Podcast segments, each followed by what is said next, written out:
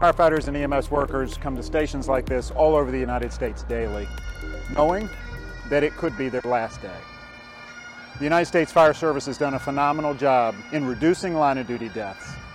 We still have troubles that we as a fire service need to address. Hi, I'm Marc Bashoor, Executive Editor for Fire Rescue One and FireChief.com. As we consider what needs to be done, let's take a look at the 2019 report. There were 62 on duty firefighter deaths. Breaking that down just a little bit so you understand the scope of everything. Of those 62, 34 were volunteer firefighters, 25 were paid firefighters, and three were wildland firefighters. 37 of those firefighters died from activities related to an emergency incident. Specific to fire scenes, 18 firefighters died due to activities at a fire scene.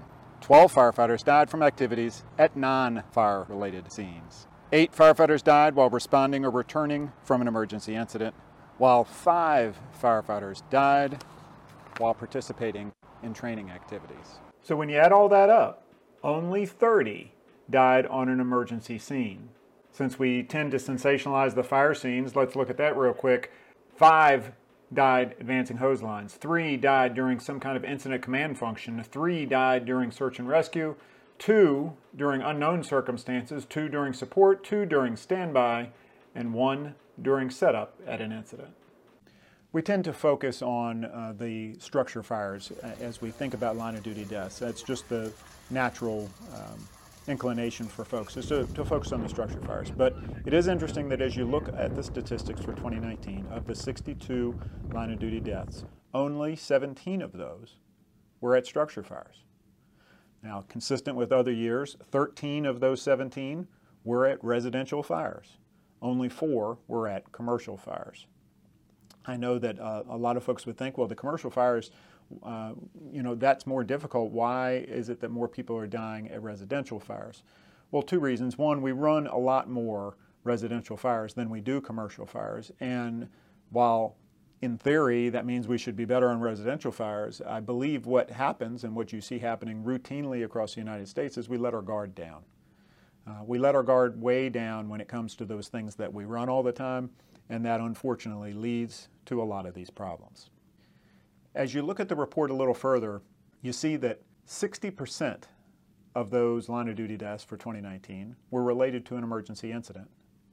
60% related to an emergency incident while 40% were related to non emergency events. But the statistic that I want us to zero in on for a minute is the 58% of those 62 firefighters, so that's 36. I want us to focus on the 36 firefighters who died from what was classified as overexertion. Of those 36, 33 died from heart related events, 32 of those were heart attacks. Now, folks, we can directly control our own health, wellness, fitness, and diet plans to be able to positively influence those numbers. Now, we know this is a stressful business, and we know that the tasks we perform can drive the adrenaline that trigger medical events. But we also know we have a lot of work to do with our own health, wellness, fitness, and diet.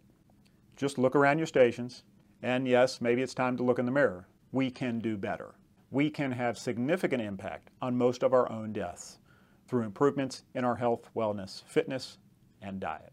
Tracking the causation is a complex weave of data mining and collection that in large parts the result of work done by the National Fallen Firefighters Foundation and the United States Fire Administration.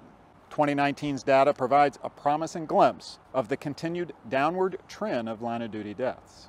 It does remain troubling, though, that 33 of our firefighters died from heart attacks.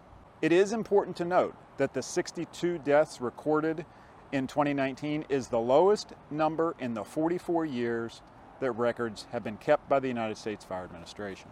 Also important for perspective, the Hometown Heroes Act signed into law in December 2003 provided for presumptive language that recognizes heart attack and stroke as line of duty death.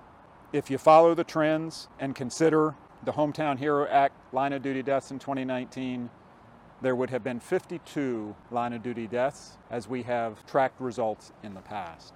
After the Tampa 1 and Tampa 2 summits, the National Fallen Firefighters Foundation and the Truman Fire Forum have made uh, a Fire Safe America their focus. The Fallen Firefighters Foundation initiated the program to get below 50. That's to get below 50 line of duty deaths, which many of us thought is never going to happen. Some in our service say, you know what, the deaths are inevitable, get over it. Well, that's hogwash.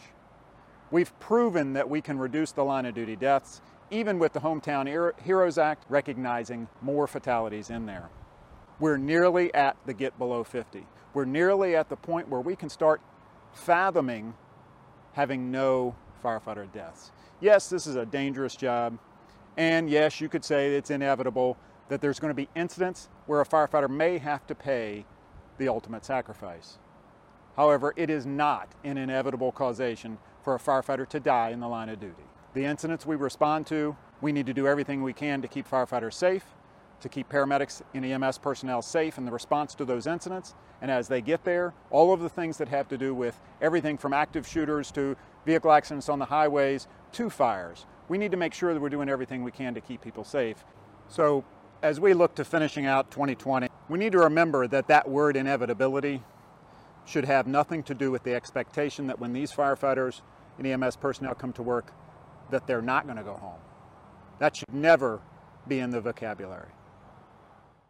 Taking care of ourselves, looking at our own health, wellness, and fitness, and making sure that we look out for each other. We know that we can impact 53 to 54 percent of the firefighters that die in the line of duty from heart attacks. We know we can have an impact in that. It's up to us to do it. Are you up to the task? Thanks for joining us. I'm Marc Bashoor, Executive Editor for Fire Rescue One and FireChief.com. Keep safe, stay smart, and take care.